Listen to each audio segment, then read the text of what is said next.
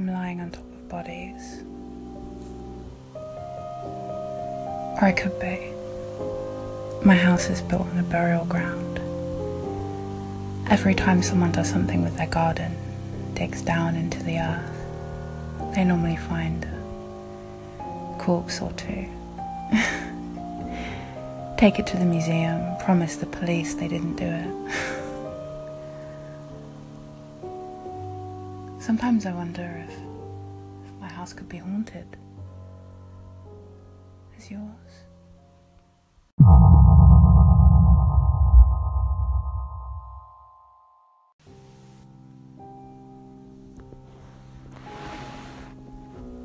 Jamie had never been a petty person. Also, she told herself, and she'd gone through life accepting what fate gave her without being too concerned about clawing back something that she felt she was owed.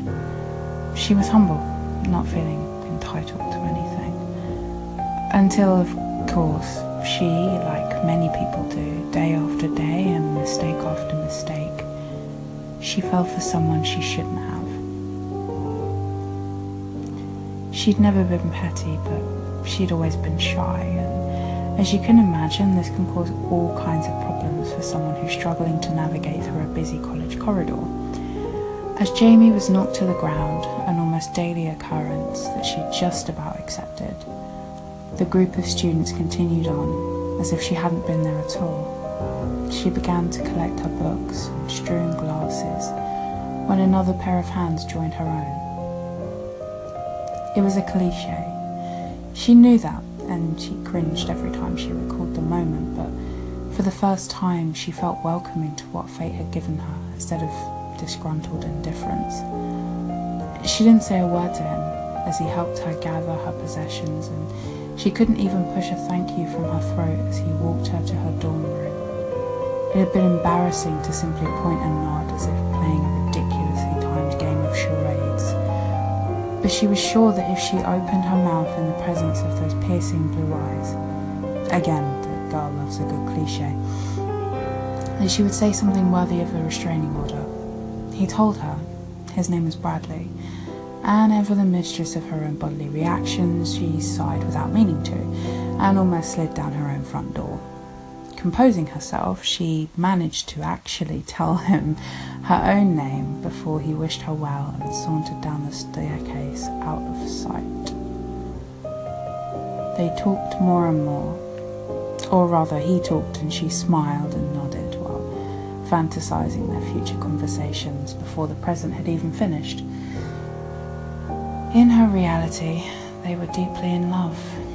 The kissing, the touching, the actual public of their love for each other, that was all a formality because for Jamie, he said it, prepare for another cliche, with his eyes. Oh God, I know. Unfortunately for Jamie, this was not the case at all.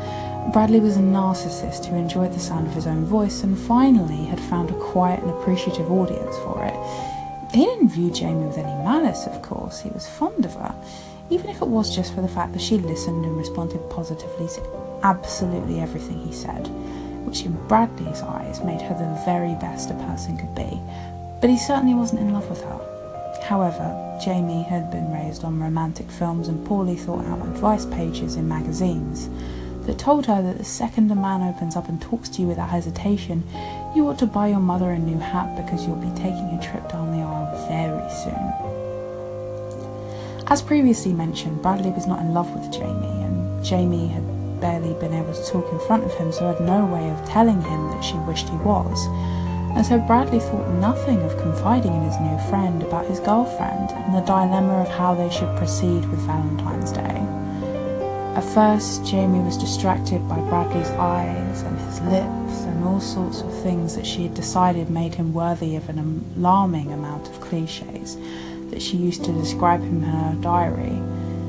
But after a few moments, the gravity of his words and the knowledge that another had already stolen the heart she'd earmarked as her own came crashing through her fantasy and left her again on the floor with her books all over the place and her glasses not only strewn out of reach but crushed by the size 12s of fate.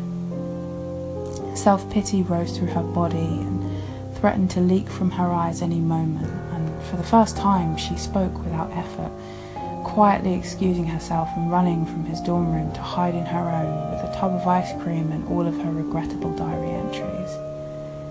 She pored over them for hours, unsure of how she could have misread the signs so badly. If she was being honest, she hadn't really listened to Bradley all that much, so it was pretty easy to ignore that he had a girlfriend. And if she was to be even more honest, she wasn't sure she liked Bradley for anything other than the fact he acknowledged her existence and had been raised with enough decorum to help someone pick up their possessions if they dropped them. Politeness and general acknowledgement weren't enough to build a marriage on, and if that had been everything, she would have happily settled the matter and learned from her mistake, but fate hadn't quite finished with Jamie yet. She slept for a few hours to try and rid herself of the tear-induced headache and awoke to a phone call from Bradley. At first she thought about ignoring it, but while she didn't listen to Bradley all that much, she enjoyed giving the illusion that she did, and it gave her someone to spend time with. They spoke, with her feeling free for the first time. And when she was sure he was satisfied with the lie that she'd left due to feeling unwell as opposed to the truth, she agreed to meet with him the next day and hung up the phone. She tried to sleep again that night but couldn't. She knew deep down that Bradley wasn't in love with her, and yet the fact he called, the fact he had worried enough to check on her after she left set her mind racing.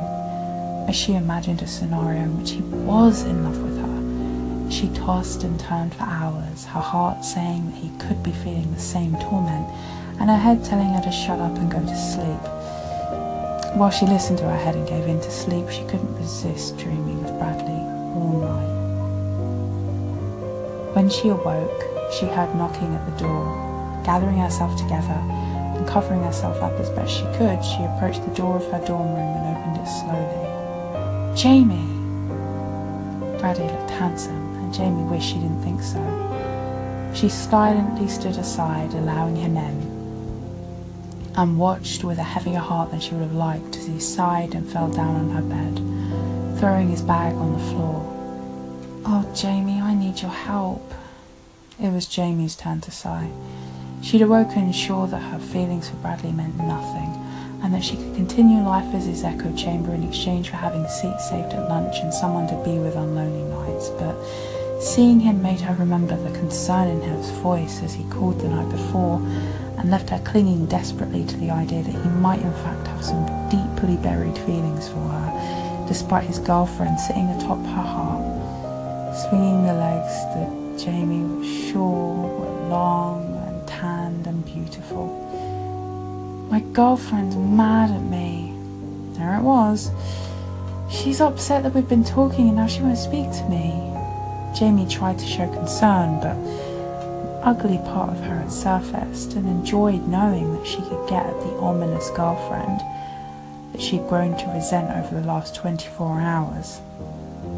Jamie wouldn't normally sink to this level and preferred to get her kicks from high test scores, cat memes, and pound a pint nights, but love, or at least very strong lust with a hint of bitterness, had given her a new edge, and nothing could thrill her like the sadness of a perceived enemy.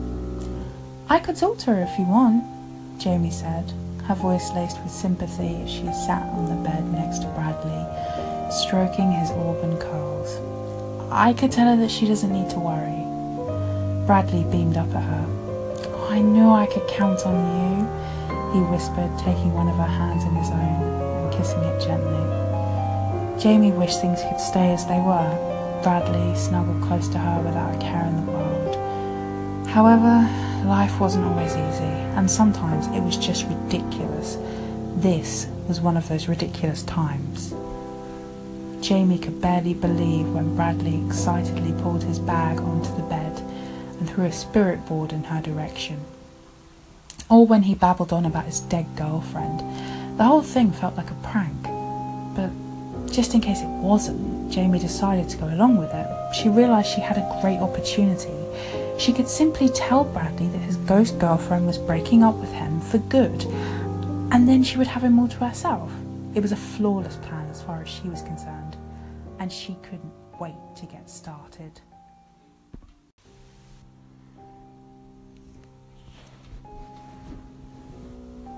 She had decided to take a nap first, but as she awoke, she wished she hadn't. She'd slept a lot longer than she intended, and was dripping in what she hoped was sweat.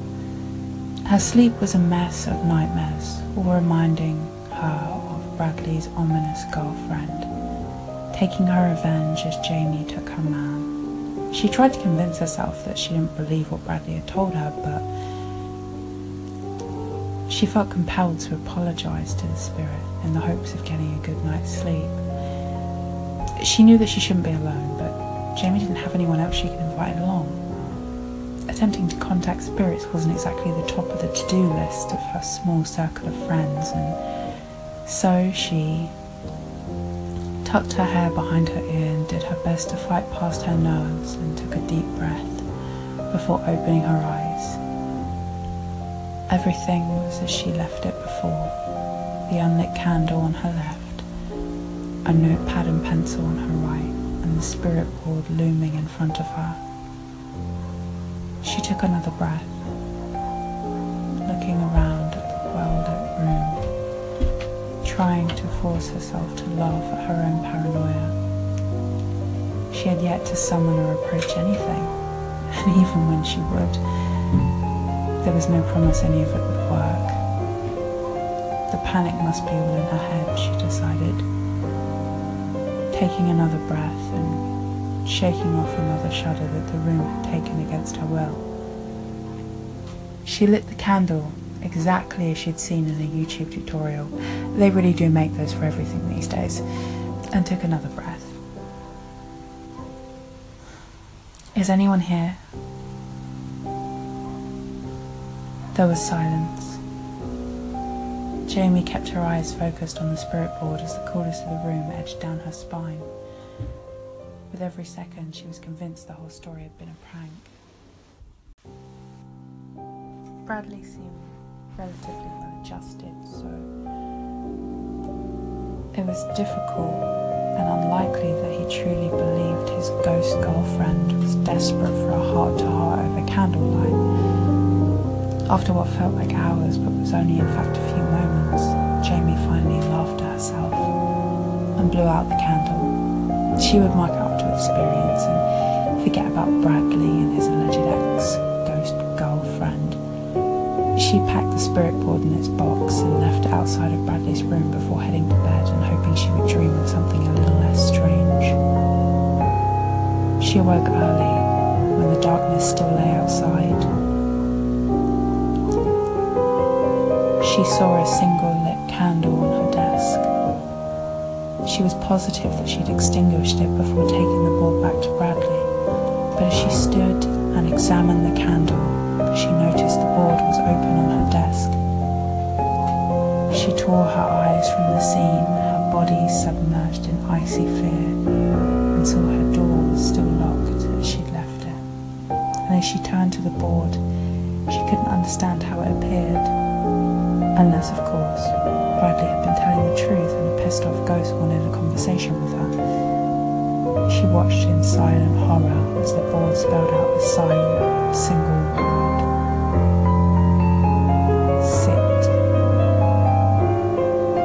She fell into the waiting chair, despite desperately wanting to run, but unable to move an inch. She thought about praying but she wouldn't even know how to explain the situation or what kind of help to ask for. Her eyes followed the board as it continued to move. Stay away. She nodded, unable to say a word, and hoped the spirit understood that she'd won. No man was worth this, at all. As she tried to find the strength to speak, she could see the spirit continue, and after taking a few seconds to figure out the words, that she was spelling out, she wished she hadn't. You will die. There was a knock at the door, but she didn't dare move. The candle flickered as the board continued spelling and while she recognized Bradley's voice from the other side of the door, his words didn't register in her mind as it was too full of the spirit and what she had to say. He will kill you like he killed me.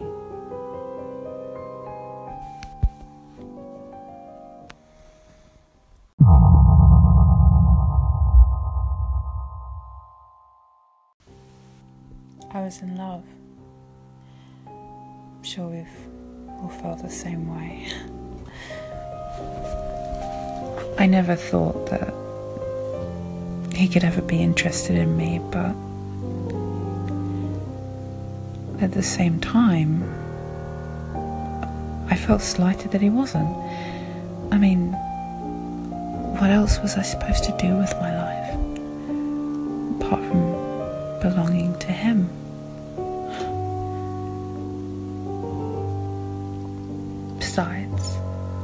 I'd read all kinds of books, and I even had, you know, vinyl, and I'd been to concerts. I was ever so grown up, so I thought. I'm sure everyone's that way that age, that time. 18 years old, thinking I'd seen the world. Till I saw him.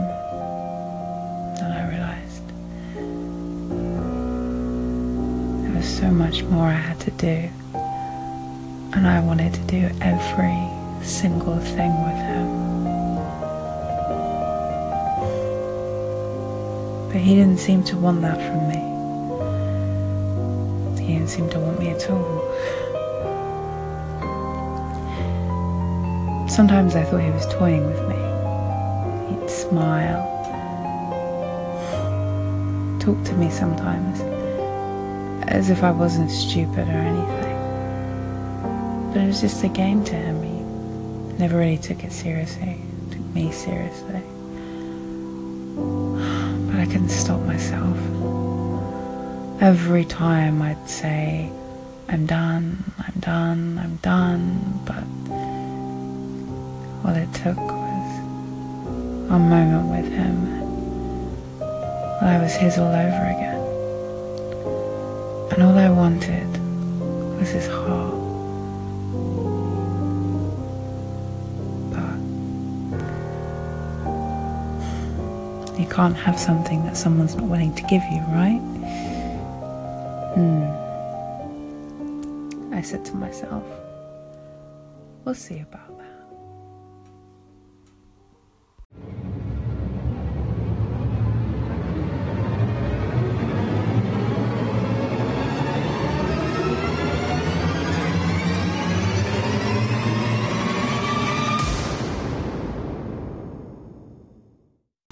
Good night, my.